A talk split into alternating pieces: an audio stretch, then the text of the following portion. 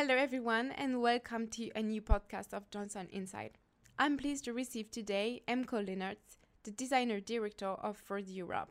He will be talking about the reason why he became a designer, how he became a car lover, and his point of view about the future of mobility. So if you're a car lover, a car designer, or just a Ford fan, stay with us. So thank you, Amko, for joining us today for this podcast about design and mobility. I'm really glad to have you by my side today. You're very welcome, and it's a pleasure to be here. So I will start talking about your career. So you've been working as a designer for a long time now, working with PSA, Peugeot, and Ford. When and why did you decide to become a car designer? Oh, that's a good one. Well, I think I was very, very young, but it was a combination of events. I never liked Lego until there were wheels that were invented, yeah? Then I made like thousands of little cars. Very early on, my parents thought I was a little bit weird because whenever we went on a vacation, and they wanted to do walks in the nature and all of these things. Basically, I proposed them, just leave me in the car on the parking lot so I can just watch cars. So I just loved cars from a very early age on. And I think then around probably the age of 9 or so, I saw an article in where they discussed the graduation year, that year of the Royal College of Art, and that you could actually become a car designer. And that was when I decided that's what I want to be. And which studies did you follow to become your life dream? Yeah, so I got distracted a little bit along the way. But I was educated as an interior architect and designing furniture. I worked as an architect for about 2 to 3 years. Then I visited a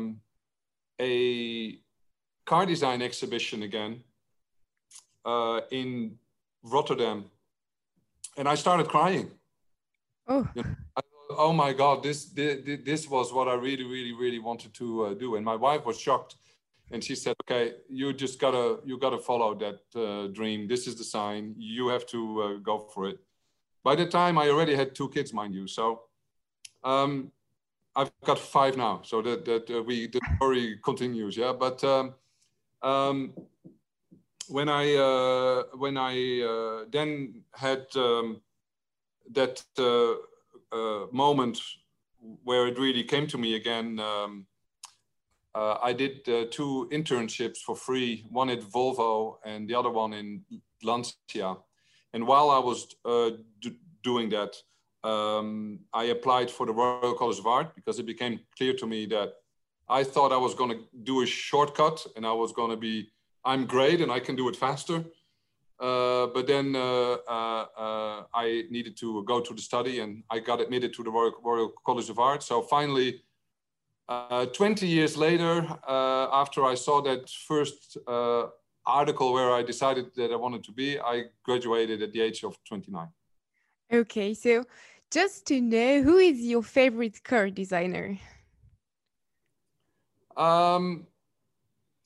It's a bit difficult, though. I don't really have one. I have a lot of respect for people that have done the work in the past and are working in the industry now. It's such an incredibly complicated job to do, and it's such a, you know, I think it's right after planes. It's the most complicated thing to conceive. And you see through history, depending on which period we are and what were the constraints at the time, some things were more or less successful. But in the end, I usually like design that is extremely novel and pushing, but at the same time, it needs to have a certain timelessness to it. So that feels like an opposite, but that's exactly what is so interesting about this job. Yeah, so where do you get your inspiration? Anything really. I do a lot of travel, so that helps. Now at the moment with COVID, I've been grounded for a while now, as most of the people. So I get a little bit depressed slowly, but no, traveling has given me a lot of energy, it's given me a lot of new insights. I'm always looking around. Designer never stops. So I touch everything. I'm looking for new experiences, and whenever I travel abroad, and usually that's before COVID, that was about once to twice a week. I would take time out of my schedule to go and see local museums and get inspired by anything. Could be sculpture, painting, you know, any type of art and design really gets me going. And then, of course, social media. You can so nicely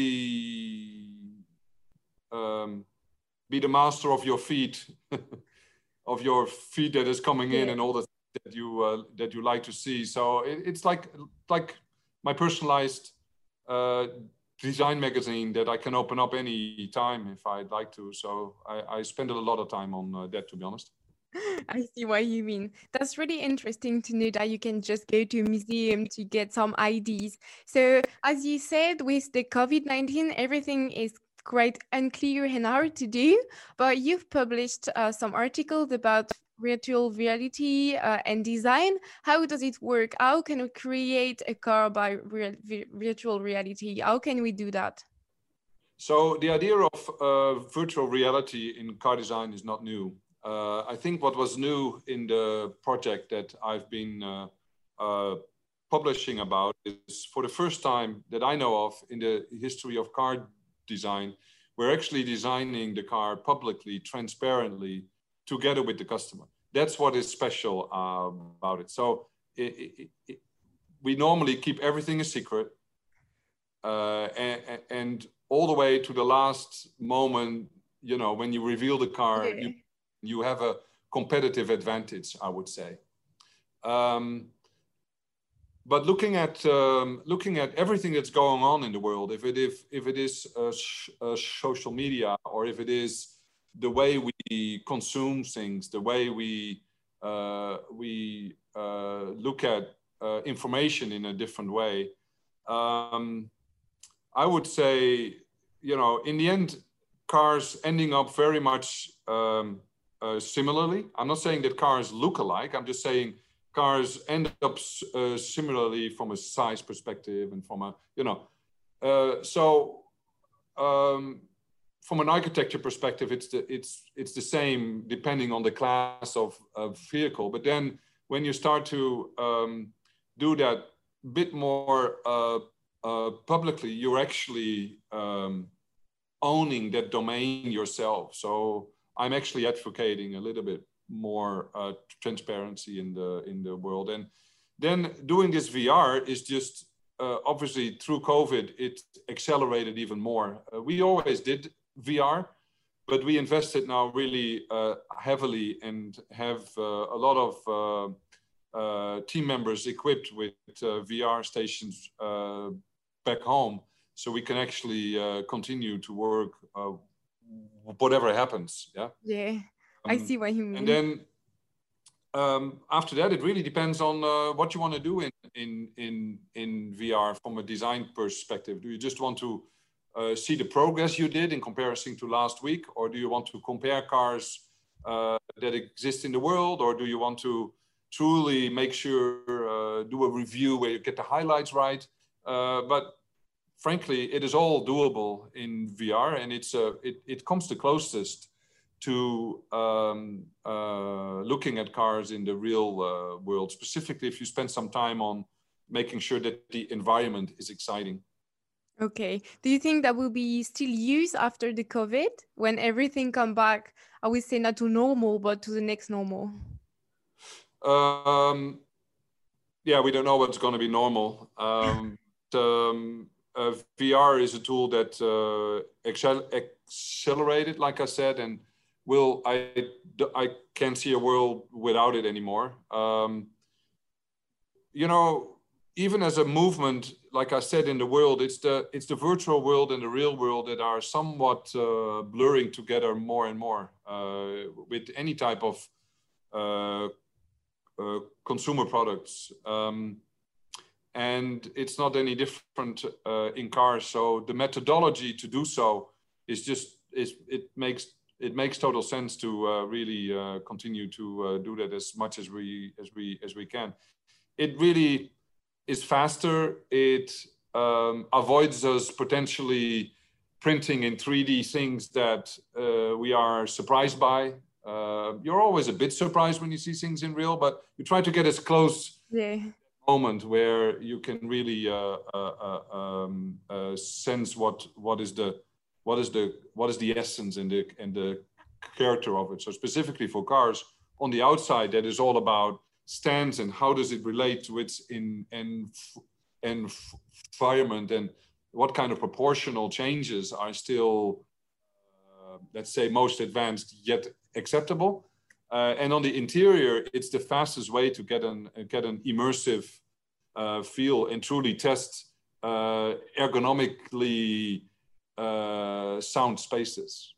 Yeah, so just a little bit earlier, you've been talking about being more clear and transparency with the customer. Do you use the user experience to create your car design? Yeah, we're doing that a lot, actually. We have moved in the last 6 to 7 years, I would say, from product design that is feature-based to experience design. And it's quite radical, to be honest, because before we would develop features regardless what the car is. So imagine I've got a great idea, then I would give it to a feature owner. The feature owner would develop that feature, and then in order to make money, put it in as many cars as you can put it, which in the end gives you an unconstructed set of features, or an incoherent set of features gives you an experience, but you don't actually control that. Now, if you design the experience first and then you develop your features, really turns down the system completely upside down. Yeah. So if you are based on the user experience, do you think it's possible to create a car that will be inclusive for everyone? Most wide amount of public. Yeah. So if it's young people, if it's middle-aged people, if it's wherever you come from, whatever circumstances you live in, whatever disability you have, of course, we try to integrate that as much as possible. It's an interesting question, especially about disability. I've been asked before, like, wouldn't you do something more or do it more often? But there are as many disabilities as there are people.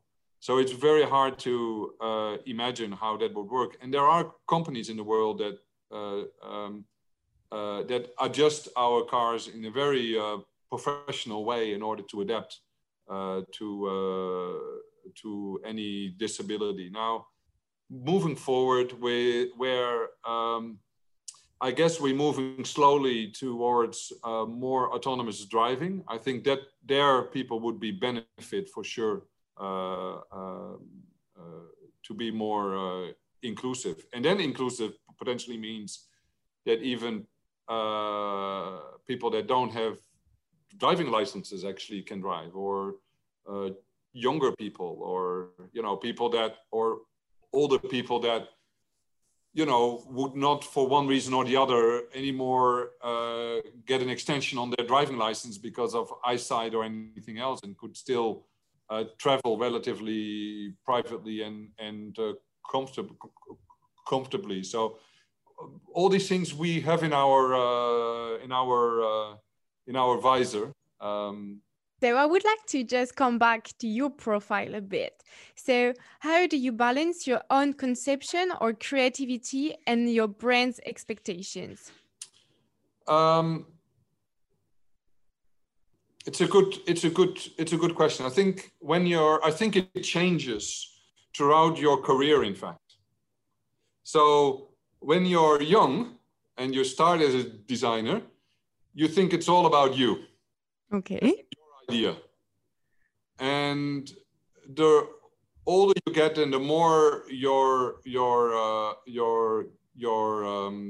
getting into meeting people, it's more about what do I need to do in order to create an environment that people can really flourish.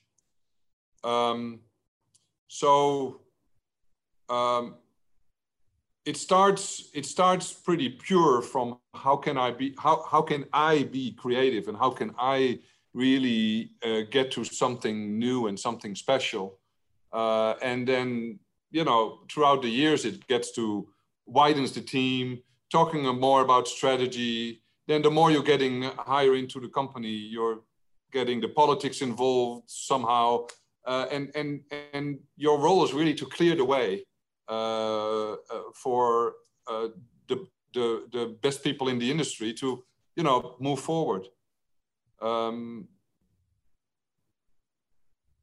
And, you know, like I said, the more, I guess, experience you get, the more you actually work truly for the brand instead of for yourself. Yeah, it's like a midterm process. Yeah. So I would like to ask you, how important is it to you to build innovation into your core design? It's the biggest driver. Yeah, you really want to make sure that there is innovation in your car. People, the customers are looking for newness. They're looking for different integration of how.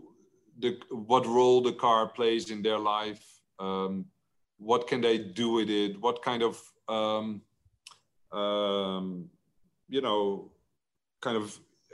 image it portrayed. So definitely innovation from that point of view is a driver. And I think I already said it before, and the trick is to find something that is advanced so it is acceptable as something new, but we've seen many times that if you make that jump to the future too fast, people won't be ready. So it's really a balance there. And you know, we always feel that we're being too conservative. The design community in car companies are always the ones that are pushing, and are always the one that wants to get to the next level. And then, you know, sometimes it works, and sometimes it doesn't. We have to be honest about that as well. Yeah. So, to your mind, what was the biggest innovation in car this year?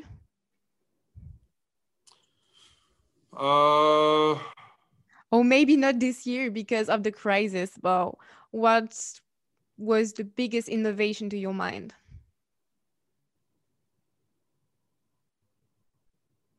I think it's the bigger movement that we all being part of, that we're going from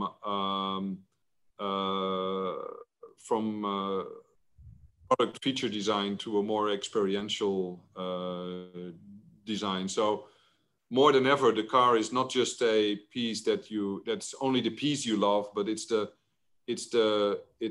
whole environment that it lives in, the community that it makes part of. That is really what's making it the biggest change, I think. Okay, so to wrap up, can you let us know maybe a gossip and tell us about one of your upcoming projects?